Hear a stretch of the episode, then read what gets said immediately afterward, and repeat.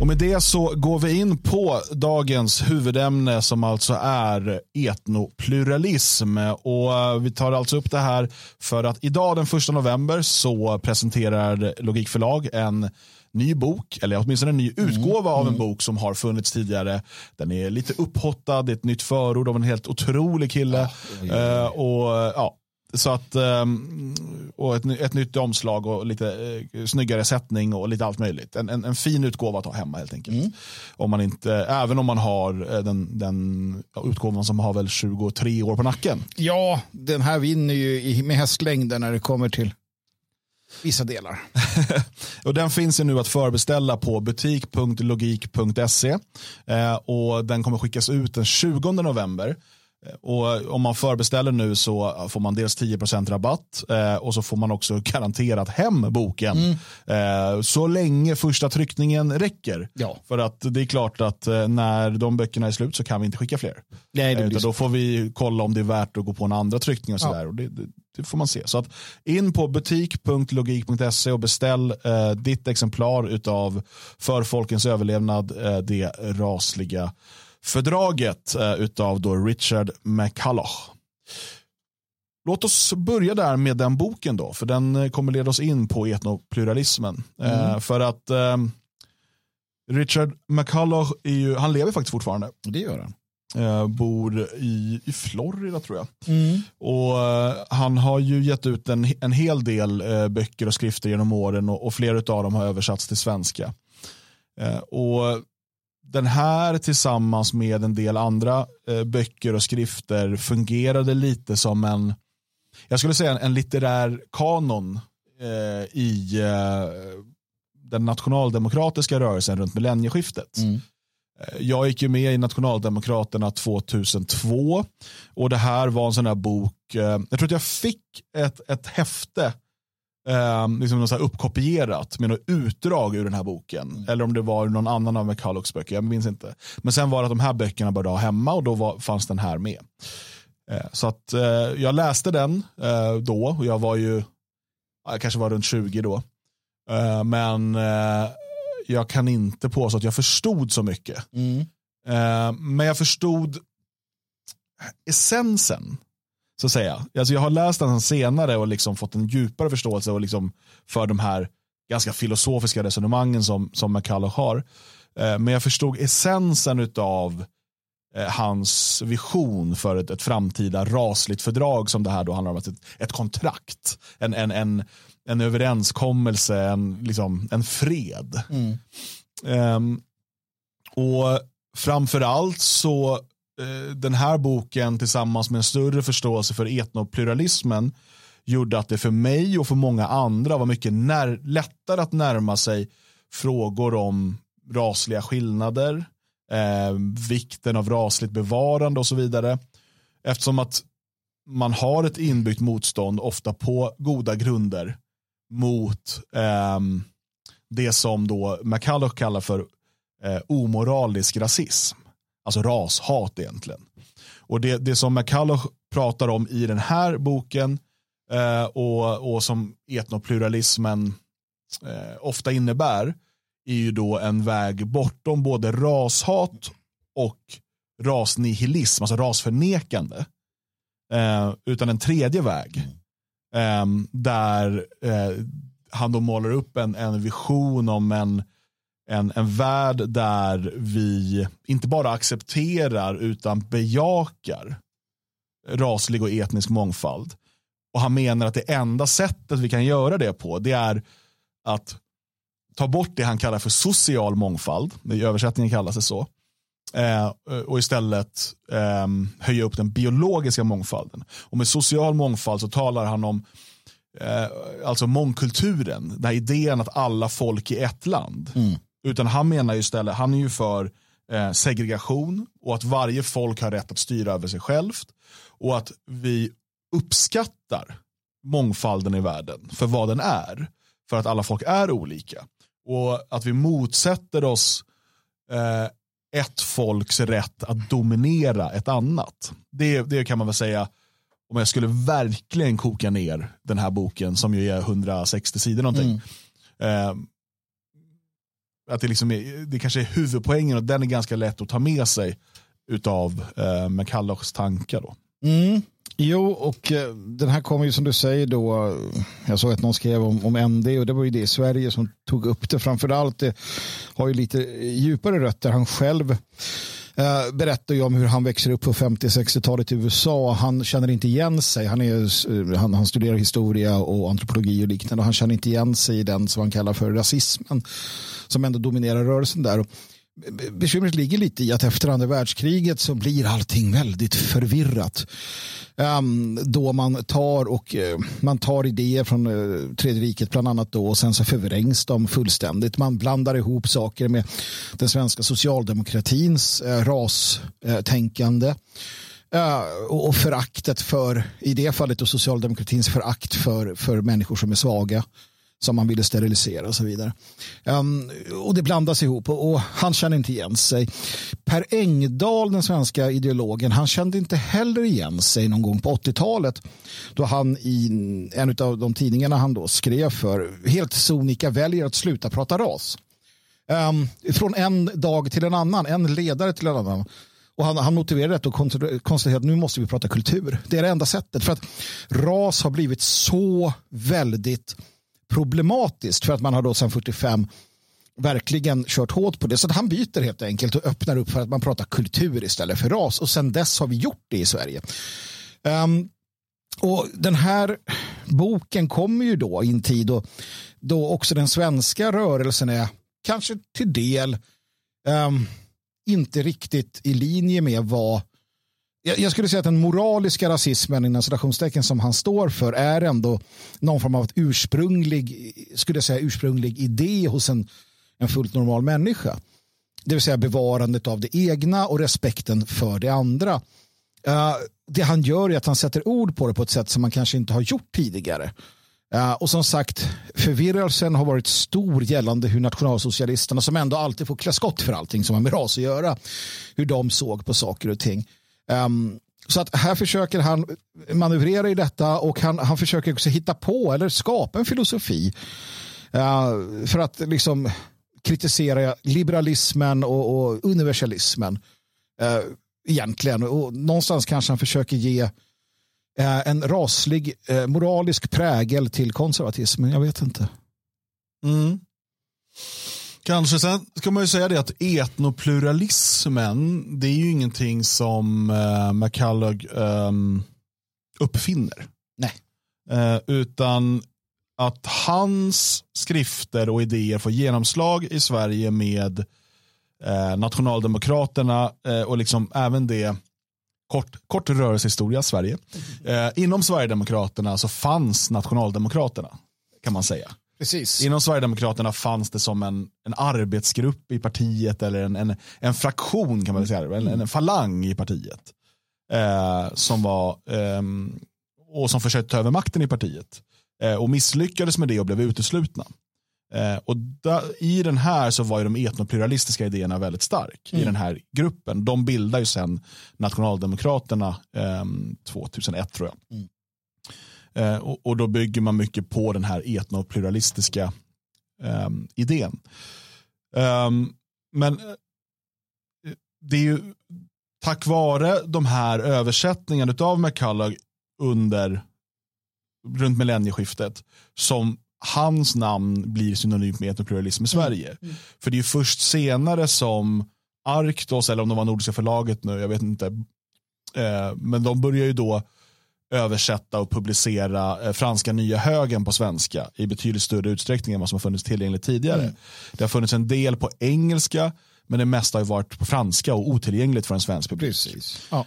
Um, för att om vi går tillbaka, om vi spårar liksom etnopluralismens uh, liksom, hur den växer fram så är det ju inom den så kallade franska nya högen. Och Alain de Benoit uh, ses väl som liksom en av absolut huvud uh, arkitekterna bakom det. Precis. Och där har vi också i, i Frankrike då en, eh, liksom efter andra världskriget eh, och man försöker hitta en ny, ett nytt sätt att kunna prata om de här avgörande frågorna. Alltså eh, etnicitet och ras, eh, biologi, genetik, alla de här sakerna mm. som blev i stort sett omöjliga efter andra världskriget.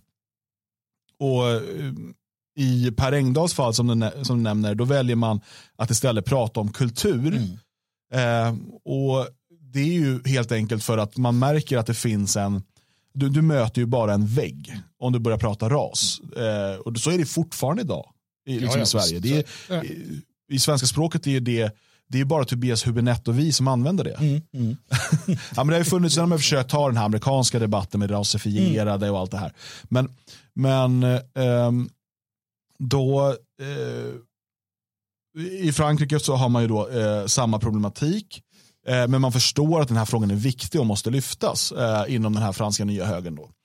Och där utvecklar man ju dels de här koncepten då med etnopluralismen och dels det som vi eh, känner som identitärer i, eh, i, i, Sverige och som också används helt felaktigt det begreppet idag. Mm. Det har ju eh, folk och jag ser människor som jag respekterar normalt sett runt typ Riks, eh, jag har sett Mira Aksoy använda mm. det här och så.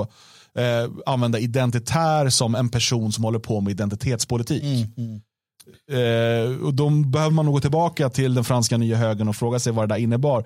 Det handlar ju om att återigen, jag tycker att det är bra att få de här begreppen klart för sig. Eh, om du jämför med till exempel de moderna nationalstaterna. Inom Frankrike så finns det flera etniska franska grupper. Mm. De kan absolut tillhöra samma, eh, antingen då eh, republik som idag eller, eller liksom ligga under samma kungadöme, eh, samma, samma monark. Men Eh, det betyder ju inte att eh, mm, vet du breton, heter det så svenska också? Mm. Läser mest på engelska om sånt här. Eh, men de här olika franska delarna, att de har ju fortfarande säregna ja, identiteter och kulturer. Tyskland är väl ett utmärkt exempel på mm. det. Italien som nationalstat, ganska nytt. Ja, visst, ehm, visst. Men det finns ju flera folk där. Spanien har ett jätteproblem i liksom, att vi har Basken, vi har Katalonien och så vidare med starka regionala identiteter. Och identitärer ville då lyfta de här identiteterna och alltså, en, alltså, när du tar etnopluralismen ett steg till och liksom, det är inte bara viktigt att bevara de nationella identiteterna utan de regionala och lokala. Och mångfalden i dessa, styrkan i Sveriges riktiga mångfald. Mm. Skillnaden mellan Skåne, Dalarna, Lappland och så vidare. Mm. Och, och, att, eh, och därifrån kommer begreppet identitär som används helt fel idag. Eh, men det, och det här kommer ju då från, från den franska nya högern och det är ju begrepp som med hjälp då utav i det här fallet när det gäller identitär, framförallt gänget kring det som nu är Arktos, mm. eh, kommer till Skandinavien. Och etnopluralism kommer då framförallt med gänget kring nationaldemokraterna.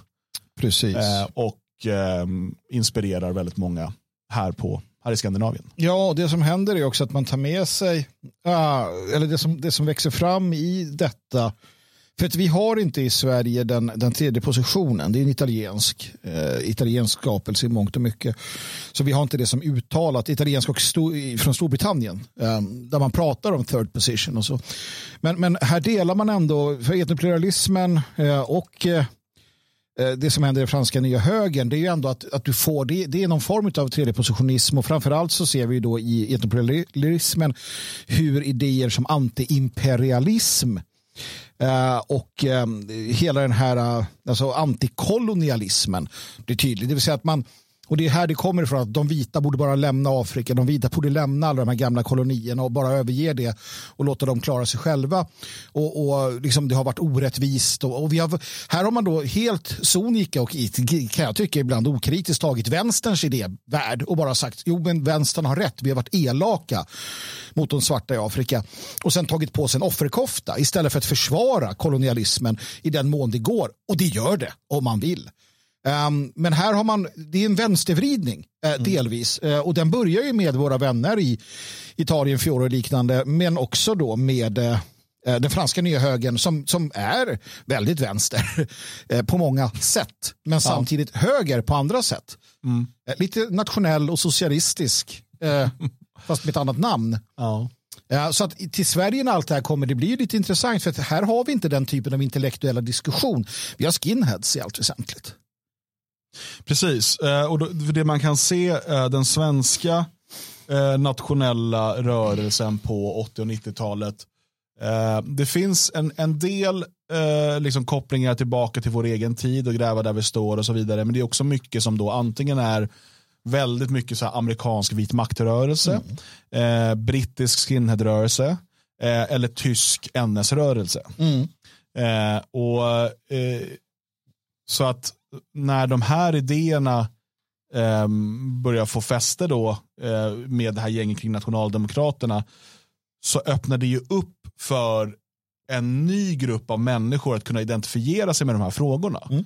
Som inte kände sig hemma i den där skinhead-rörelsen eller vad, vad det nu må, än må vara. Precis. Um, och eh, därför har ju etnopluralismen jag menar att den har haft en stor inverkan på den svenska nationella rörelsen. Bra eller dålig är en annan fråga, det kanske vi kan ta också. Men den har ju påverkat och om jag ser tillbaka på mitt engagemang i Nationaldemokraterna som var 2002 till 2005 eh, så är det fortfarande många personer från den tiden som är aktiva och drivande inom olika nationellt sinnade projekt idag.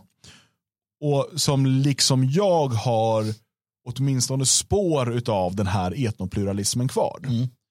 För att eh, om man tar etnopluralismen i allmänhet och kanske då McCullochs rasliga fördrag i synnerhet eh, så är det ganska lätt att titta på det och peka och säga att det där är ju omöjligt. Det där kommer ju aldrig ske. Ja, ja nej, men eh, jag kan bara säga det att han, vi, kommer få, vi kan bara re, få det ur vägen. Ja, för ju mer vi grottar ner oss i det här kommer folk kanske säga, men va, det här går väl inte. Och redan på, jag tror i sidan sju så, så konstaterar eh, man själva i den här boken att eh, när den här utopiska visionen sedermera möter verkligheten så kommer realpolitiken eh, att behöva kompromissas med. Alltså, mm man vet själv. Alltså den som är Det är mitt förord du läser nu. Ja, det är ditt, för, ja, det är ditt förord, precis. Uh, och, och, ja, precis. Och det är helt, det är helt sant, uh, mm. som du säger. Och jag tror att McCulloch fattar det också. Han är filosof i Precis. det här. Han är inte, liksom, det är inte ett politiskt program som du mm. säger, det här, utan det är en idé om moralisk rasism, för att använda det ordet, som har gjort det väldigt svårt också för våra motståndare när de har konfronterats med detta. Um, vilket det vittnar om en del uh, skri skrivelser från dem också. Så att, absolut, mm. men då har vi det sagt. Ja, precis. Och, nej, och, och man måste utgå härifrån McCulloch som, som filosof. Eh, och man måste se vi, vi, skrev, vi hade ju titel på det här avsnittet då etnopluralism, naiv utopi eller moraliskt rättesnöre. Och jag skulle säga både och kan mm. det vara. Um, för att precis som jag tar upp i förordet då uh, så uh, möts ju alltid den här, de här filosofiska idéerna om hur, det, hur utopin skulle kunna se ut. Mm. Som McCulloch presenterar i boken det möts ju av en verklighet som innebär att i den allra bästa av världar skulle alla världens folk då komma överens om att nu bor vi i våra egna länder, vi gör inte anspråk på varandras, vi lämnar varandra i fred etc. etc. Um, ska sägas, I boken tar ni upp exempel på hur ska man då göra ifall att det finns eh, strider och sådär mm. om, om olika landområden och så. Men det vore en, en total, och det är en total utopi. Alltså en utopi därför att det aldrig kommer att bli så. Mm. Men det är ändå ett sätt att, att närma sig idén om eh, eh, alltså när man talar om ras och etnicitet och eh, segregation och så vidare. Att det optimala tillståndet vi vill uppnå med andra folk. Mm. Det är att vi sköter oss och ni sköter er. Vi kan handla av varandra och sådär, vi ska respektera varandra men vi kan inte ställa krav på att ni ska anpassa er efter oss eller tvärtom. Mm. Eh, och för mig är det en mycket mer naturlig väg att gå in igen um, om man ser på liksom relationen med andra folk eller andra raser som en förhandling. Eh, om du går in i en, i en förhandling med någon som du behöver upprätta affärsrelationer med. Mm. Då går du in i att hur ska vi båda komma härifrån så att vi känner att vi har fått ut något bra av det. Mm. Så att vi kan fortsätta ha en bra relation så att han inte försöker utkonkurrera mig eller sänka mitt företag. Och det finns ju samma sak här. Om du istället går in med vi ska dominera dig, vi ska ta dina naturresurser och, vi ska, och så vidare. Men det betyder ju inte att varje relation kommer se ut så. Nej. Utan det är bara att det måste vara jag tycker att det är rimligt att ha det som ett, en, ett först, en första ingång i etablerandet. Vi har ju eh, haft möten med, med eh, nationalister från helt andra delar av världen och, och helt andra eh, rasliga bakgrunder och så vidare. Både digitalt och, och fysiskt och suttit och pratat med dem. Och det här är väldigt svåra frågor för att vi ser också på nationalism väldigt olika. Mm.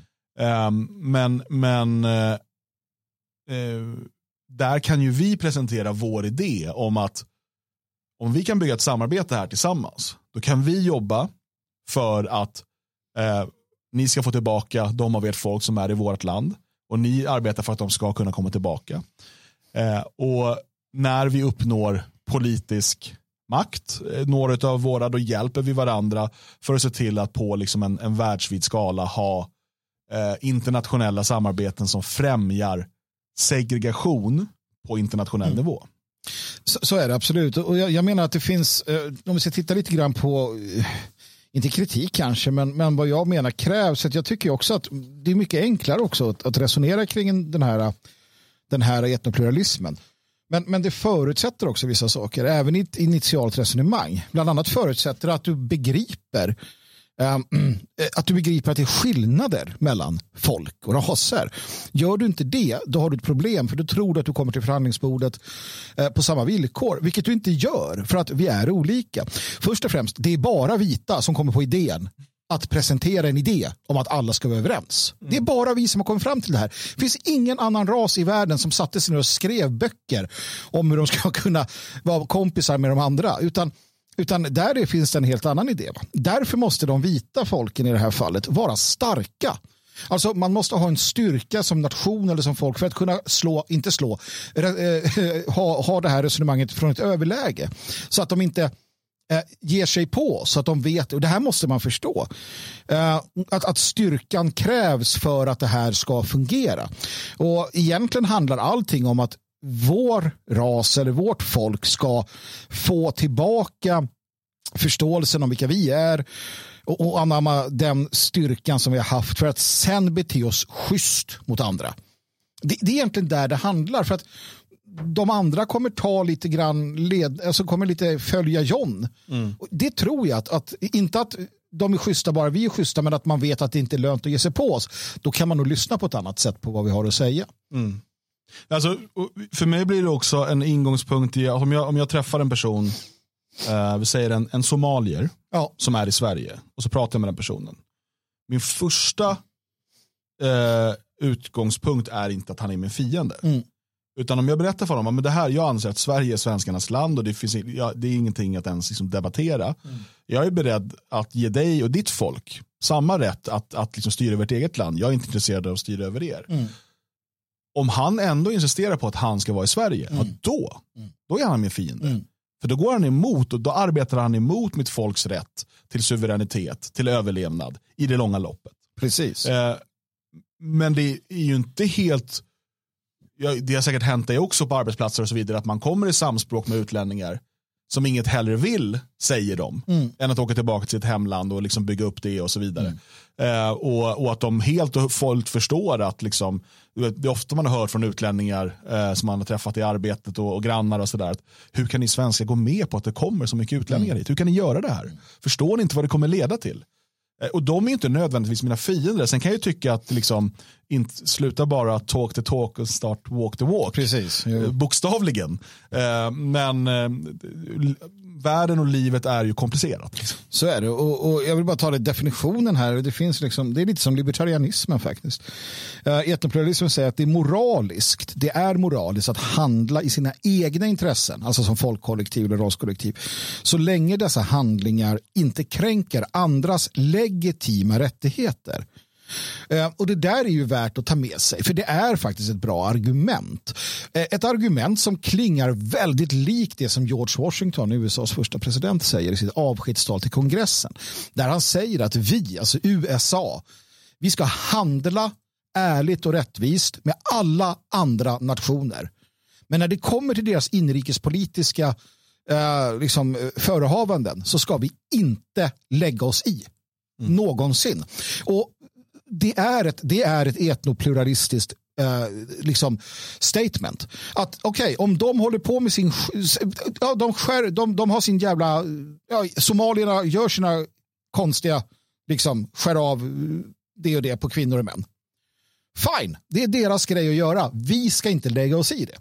Om de har något vi behöver som vi ska köpa så köper vi det. Eh, mer än så är det inte. Och, och då kan ju det tyckas att men, det är ju fel att skära av liksom könsdelarna på små flickor och små pojkar. Ja, det, det kan vi tycka. Men de gör det. Och det är deras rätt att göra det. Då får man ställa det mot idén om att nej, det är fel. Och det ska vi ta med fan bomba dem till att fatta. Um, och vad du än tycker så tror jag att vi är överens om att det är lättare att sälja in den ena versionen än den andra. Dessutom är det så att den som tycker att du har moralisk rätt att bomba ett annat land för vad de gör internt, mm. Du ger ju också samma moraliska rätt till andra folk att bomba ditt land. Alltså, du kan inte tycka att det är rätt att bomba Afghanistan för att du tycker att de har fel kvinnosyn. Utan att också tycka att det då är lika moraliskt rätt för jihadister att spränga eh, liksom, eh, hbtq-center i Stockholm. Ja, nej men det är ju för att är det. det här tycker vi är rätt ja. sätt att leva på och nu ska vi tvinga på ett ja. annat folk det. Eh, och, och, man, kan se, man skulle kunna kalla det för Um, jag tror man skulle kunna kalla det, skulle kalla det för kulturrelativism och så vidare. Jag tycker inte att det är det. Jag tycker att det är eh, motsatsen till rasnihilism, alltså förståelsen att vi är olika och accepterandet av det. Och att det blir också så här, sköt dig själv och skit i andra. Så länge de inte skadar oss så tänker jag inte lägga mig i vad de gör i sitt land. Eh, är det så att det de gör skadar oss, ja, då behöver vi ställa krav. Går inte det, ja, då, är, då är nästa steg att diplomatin i krig. Mm. Så enkelt är det. Men, och, och, det är här du möter verkligheten. Mm. Eh, du kommer också, eh, drar man det hela till sin spets, mm. så är det såklart att du kommer till ett, du bör åtminstone komma till ett läge där ett folk som bor granne med ett annat folk behöver deras resurser för att kunna överleva. Mm. Och kanske kan de inte handla med varandra av någon anledning. De har inget att erbjuda. Mm. Däremot har de jäkligt vassa spjut. Mm. Och då ser vi bara att så har mänsklighetens historia sett mm. ut hela tiden. Och det är därför så här, etnopluralismen är absolut en naiv utopi. Men den, den kan också vara ett sätt att liksom närma sig de här frågorna eh, och liksom hur man ska se på andra. Jag, jag, har aldrig och jag vill aldrig bli en person som det första när jag ser någon eller träffar någon eh, som inte är svensk, att den då att det är ett fiendeskap direkt. Mm. Varför ska det vara utgångspunkten? Utan utgångspunkten måste ju vara att vi måste kunna komma överens här. Mm. Och för mig är den biologiska, den rasliga, den etniska mångfalden viktig. Och framförallt, ännu viktigare än det, är mitt folks överlevnad och suveränitet. Mm. Är du beredd att respektera och acceptera det, Nej. då kan vi vara vänner. Är du inte det, ja, då blir det här ingen bra vänskap. Nej, men jag, jag, jag, jag pendlar ju naturligtvis mellan, eh, alltså det var lite som Tage skrev här, att eh, saken är att vi har rätt. Och det kan man tycka att vi har, men det är ju bara roligt så länge vi också har makten. Mm. Eh, och, och, kapaciteten att genom. Det är inte lika kul att säga liksom, att man har rätt att bomba någon för att man vill det om man inte själv kan bomba någon jävel. Och vi är i den situationen där, där vi ligger lite pyrt till. Va? Eh, men det betyder inte att man ska ändra principer. Men, men jag pendlar mellan att jag tycker att, kolonia, alltså att, att kolonialism eller att ta någons resurser utan tvekan är en bra idé eh, till att jag omfamnar den här etnopluralismen fullt ut och tycker det är jättemysigt och tänker att alla kan väl bara vara kompisar. Jag, jag pendlar hela tiden däremellan, det är lite beroende på dagsformen. Mm. Men, men alldeles oavsett så ser jag ändå att det finns, och, jag har läst etnopluralismen för jag försökte liksom ta mig till det när det kom. Eh, och det gjorde mig arg eftersom jag kom ur en annan rörelse och tyckte att vad är det här för jävla mjäkerier. Mm. Men det finns, det finns liksom vettiga saker i det definitivt. Och, och det var, det var en, alltså den, den ger också en bra Alltså det sätter en bra prägel på det vi håller på med. Jag tycker också den här idén om att se biologisk mångfald som positivt. Det är ju någonting som, som eh, om, du, om du jämför med en amerikansk ideologi som kom från kreativismens kyrka. Den gick ut på att alla andra raser skulle utrotas. På riktigt var det idén. Mm. Allt, allt som inte var vitt ska utrotas. I medels liksom massutrotning. det blev aldrig en stor rörelse av det och det är för att de flesta människor inte tycker att det är en bra idé och det är det ju naturligtvis inte utan det är en biologisk mångfald. Eh, och att kunna argumentera för biologisk mångfald och sätta människan i detta i, i denna kontext. Alltså att det, det är en, en vettig sak till exempel. Mm. Uh, för att, märk väl att McCulloch är motståndare till rasblandning. Uh, han är anhängare av se segregation och att, att, att vi ska liksom bibehålla våra egna uh, hemländer. Sen har vi naturligtvis samma problematik med grann, gränsnationer och sådär. Men i alla fall. Så det är raslig separation som lösning och så vidare. Och han ser många problem med, med rasblandningen och så vidare. Så att, så att, men det finns en, en... Eh, men man kan väl säga att etnopluralismen är ju inte politik. Nej, precis. Alltså politik är ju liksom statsstyrning, statskonst. Mm. Eh, det här är inte politik, det här är filosofi.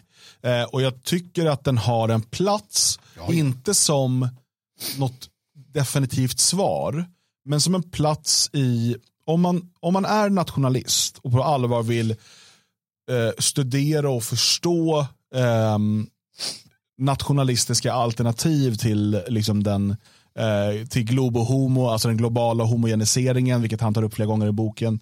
Eh, alternativ till eh, den liberala demokratin, eh, alternativ till mångkulturen och så vidare. Då eh, bör man läsa McCulloch, man bör läsa de Benoit och så vidare, och franska nya högen. Eh, för att de kommer ge dig fler ben att stå på. Absolut. Uh, i, liksom, I hur du själv resonerar kring de här sakerna. Jag ser inte den här boken, eller egentligen någon annan bok, som en manual. Nej. Uh, kristna skulle kanske säga att eller Bibeln är inte heller en manual för kristna. Det, det är inte, de är inte muslimer.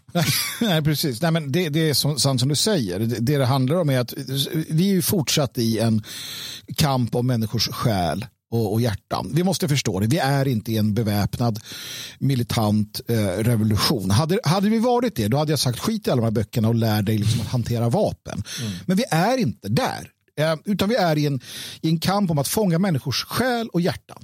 Att få dem att förstå eh, vilka de är, varifrån de kommer och vad som står på spel. Och då krävs argument, det krävs en förståelse själv för de här sakerna. Och alla ni som, som lyssnar nu är ju en del av detta. Alltså antingen är ni inte en del av lösningen och då är det en del av problemet eller så är det en del av lösningen. Lösningen handlar fortfarande om att motivera, inspirera, utbilda och aktivera andra mm. människor, ditt folk, ditt svenska folk. Och, och det gör du genom att veta sådana här saker mm. och ha de benen. Vi ska vara som en jävla bläckfisk med bläckfisksben. En Greta Thunberg-bläckfisk. En... Precis. Uh, så att, så att det, är, det är livsviktigt och då, då, då måste man liksom ut och, och Men du säger det, nu är vi liksom i, i kampen om människors själan, själar mm. och hjärtan. Eh, jag kommer att tänka på den här, de tyska nationaldemokraternas eh, treklang eller strategi. Eh, hur man skulle först ta över människors huvuden, alltså sinnen.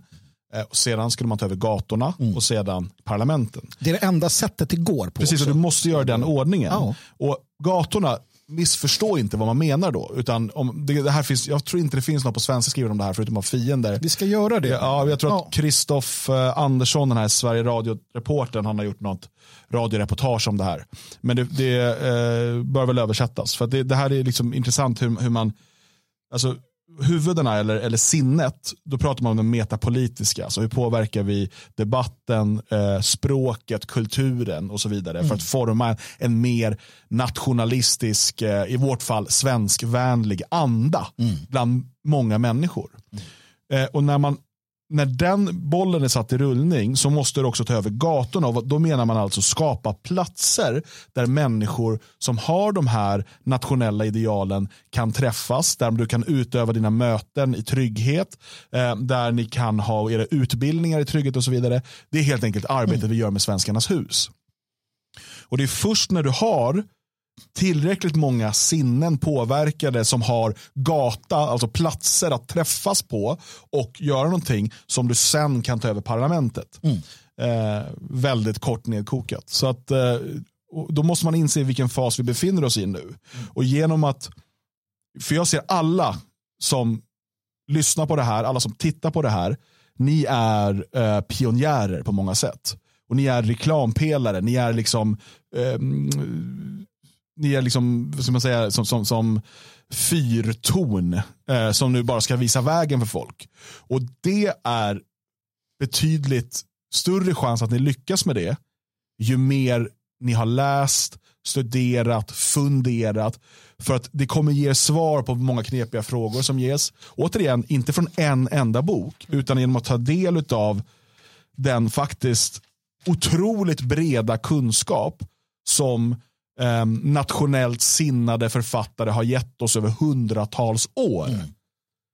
Och det, det, är liksom och det är så otroligt. Du kan, liksom, du, du kan få ta del det kan vara människor som har ägnat hela sitt liv åt att fundera, resonera och sen kommer deras magnum opus, eh, opus magni, magnum opus och sen eh, får du läsa det, mm. destillera till ett par hundra sidor. Och då man kommer fram till och plötsligt så får du liksom 40 års tänkande serverat på tre härliga kvällar. Mm. det är otroligt. Ja, det är otroligt. Och att du inte tar del av det är ju, det är ju eh, det är slöseri med ditt liv. Ja, vad gör du med livet egentligen? Sluta slösa, börja lös, läsa. Nästan att det passar inte. Mm. Ja, så är det. Har vi pratat färdigt eh, om etnopluralism för idag? Det har vi rakt inte gjort, men för den här gången, jag tror vi får återkomma till detta. Ja. Vad det lider. Uh... Ja, men in, in nu på butik.logik.se, ja. förbeställ boken. Jag såg att det ramlar in förbeställningar här, så ja. första tryckningen... Jag tror de är slut nästan. jag vet inte, men det tar väl slut snart. Uh, så vi får se om vi kanske behöver trycka en till. Uh, så skickas de här ut den 20 november. Mm. Eller så kan man passa på att välja då lokal upphämtning. Mm. Och så bokar man in sig till sexårsfesten. Det firar det fria ja. Sverige sex år här i Svenskarnas hus den 25 november. Mm. Då så slipper man betala porto och sådär. Och så kan man hämta boken här. För det är inte alls säkert att det finns några exemplar kvar att köpa då. Nej, det så vill du ha ett exemplar på sexårsfesten, in och förbeställ och välj lokal upphämtning. Mm. Så hämtar du den här 25 november på sexårsfesten. Låter som en bra idé. Tycker jag. Med det så lämnar vi eh, huvudämnet för eh, dagen och går in på den prenumerantexklusiva avslutningen. Eh, vi hade ett litet försnack också om eh, de två mördade grekiska kamraterna. Det är tioårsminnet idag. Eh, och nu så går vi då över till avslutningen och det är dags för veckans dikt. Och Jalle Horn är inte här, han har aids. Han har aids. Eh, så att vi kommer få lämna över det i ja, men jag skulle säga i alla fall halvtrygga händer. Mm, tycker jag nog. Jag tror, jag tror att de här kan hantera det. Och, och, se vad det tar vägen. Om du vill ta del av hela programmet och alla andra program i efterhand då behöver du vara stödprenumerant och det blir du inne på svegot.se snedstreck support. Eh, och nu, nu är jag osäker på vilken av jingelknapparna jag ska trycka på. Testa. Det brukar vara på onsdagar va? Den onsdag, ja jag tror det. Ja. Jag tror att det här är onsdagsknappen. Är det hiss eller diss? Ja, vi får se. Ja. Nu kör vi. Vi vilja bliva ett enda folk. Och vi äro och blis. Det vi vilja. Enda folk